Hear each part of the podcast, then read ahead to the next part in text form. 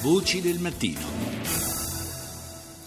Ripartiamo proprio da qui, da quest'ultima notizia, quella della strage nel centro islamico di Quebec. Ne parliamo con Alessandro Orsini, che è direttore del sito di informazione sulla sicurezza internazionale dell'Università Luis di Roma e ha condotto molte ricerche approfondite sui movimenti di estrema destra. Buongiorno Orsini. Eh, buongiorno a voi.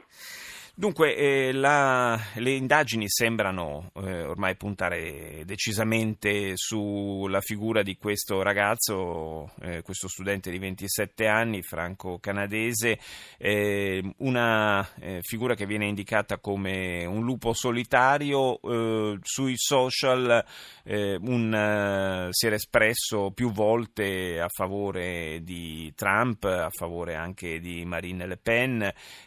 dunque, vicino diciamo, a posizioni eh, di destra, è un, eh, un primo episodio, eh, almeno di questa gravità, di terrorismo anti-islamico eh, nel mondo occidentale. Ma in realtà noi abbiamo avuto diversi casi, anche molto più gravi di quelli che purtroppo oggi dobbiamo commentare. Io ricorderei sicuramente quello del 17 giugno del 2015 di Dylan Roof, il ragazzo che entrò nella chiesa di Charleston, nella Carolina del Sud, e uccise nove persone, erano nove uomini e donne di colore. E poi abbiamo chiaramente avuto in Italia un'altra terribile strage con caratteristiche analoghe nel dicembre del 2011 con Gianluca Casseri, che era un militante di estrema destra e che si recò nel centro di Firenze, aprì il fuoco contro alcuni venditori ambulanti, anche essi di colore, erano dei senegalesi, ne uccise due sul colpo, poi si recò da un'altra parte della città di Firenze e sparò contro altri venditori ambulanti di colore, poi alla fine fu braccato dalla polizia e si suicidò prima di essere catturato. E poi chiaramente abbiamo avuto anche Anders Breivik, prima di Gianluca Casseri. Casseri siamo, dicevo, nel dicembre del 2011, mentre Breivik è luglio del 2011, l'orrendo massacro a Oslo e poi sull'isola di Utoja. Abbiamo avuto altri casi. Quello che eh, diciamo, c'è una buona notizia e una cattiva notizia. La cattiva notizia è che questo è un orrore assoluto che condanniamo con tutte le nostre forze. La buona notizia è che questi ragazzi, questi movimenti neonazisti che predicano l'odio, che predicano la violenza, non sono in grado di penetrare nel tessuto delle nostre società, non sono in grado di penetrare nel tessuto delle democrazie liberali, i loro valori sono drasticamente diffusi, sono drasticamente contrastati, eh, non riescono a crescere dal punto di vista elettorale quando si camuffano e assumono delle sigle che siano accettabili dal punto di vista costituzionale o dal punto di vista delle democrazie liberali, sono movimenti estremamente deboli. Se lei guarda anche il profilo degli autori di queste stragi. Ecco, una ricerca che ho condotto è consistita nel porre a confronto l'identità, il profilo psicologico di questi ragazzi sono profili talmente simili da essere addirittura mm. sovrapponibili, sono ragazzi che hanno in molti casi forti disturbi psicologici, se lei prende ad esempio Dylan Ruffi, il ragazzo che ho citato prima della strage sì.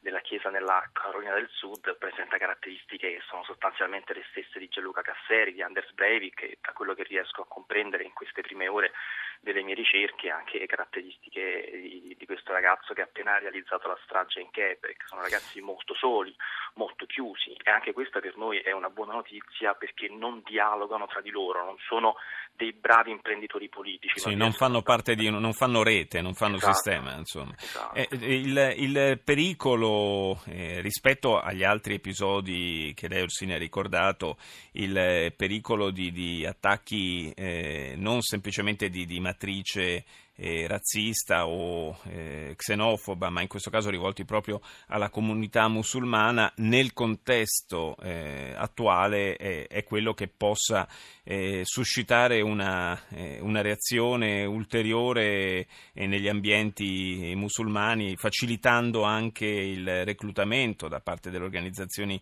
terroristiche che già operano in Occidente. Ma diciamo che eh, sia l'ISIS sia Al-Qaeda hanno un grande interesse ad avere ragazzi come questi, quindi in genere loro non tendono a ostacolarli perché certo. di fatto sono i principali alleati dell'ISIS o di Al-Qaeda, quello che l'ISIS e Al-Qaeda vogliono è appunto penetrare nella, nelle nostre società per scompaginarle, per portare odio, per portare questo tipo di massacri. Quindi può, questa strage in Canada lo si può considerare una forma di successo eh, dell'ISIS, una forma di avanzamento dell'ISIS e di Al-Qaeda nelle nostre società. Però io sarei, come dire, cautamente ottimista, nel senso che se noi guardiamo anche i tempi tra una strage e l'altra, questo tipo di massacri, massacri di militanti di estrema destra, sono tempi piuttosto lunghi. È chiaro che noi piangiamo tutte le nostre vittime, ma è chiaro anche che questi ragazzi non sono in grado di crescere. Poi hanno un grande limite che eh, poi rappresenta la grande differenza rispetto ai militanti dell'ISIS e di Al-Qaeda e il limite, almeno in quello che ho trovato nelle mie ricerche, è rappresentato dalla lingua. Non parlano la stessa lingua, mm. mentre la gran parte dei militanti dell'ISIS e di Al-Qaeda ah, certo. parlano l'arabo, alcuni di loro parlano anche l'urdu, non è vero che parlino soltanto l'arabo, ma principalmente parlano l'arabo, questi ragazzi hanno in genere un basso livello di istruzione, non conoscono le le lingue non sono in grado di comunicare tra di loro in modo efficace.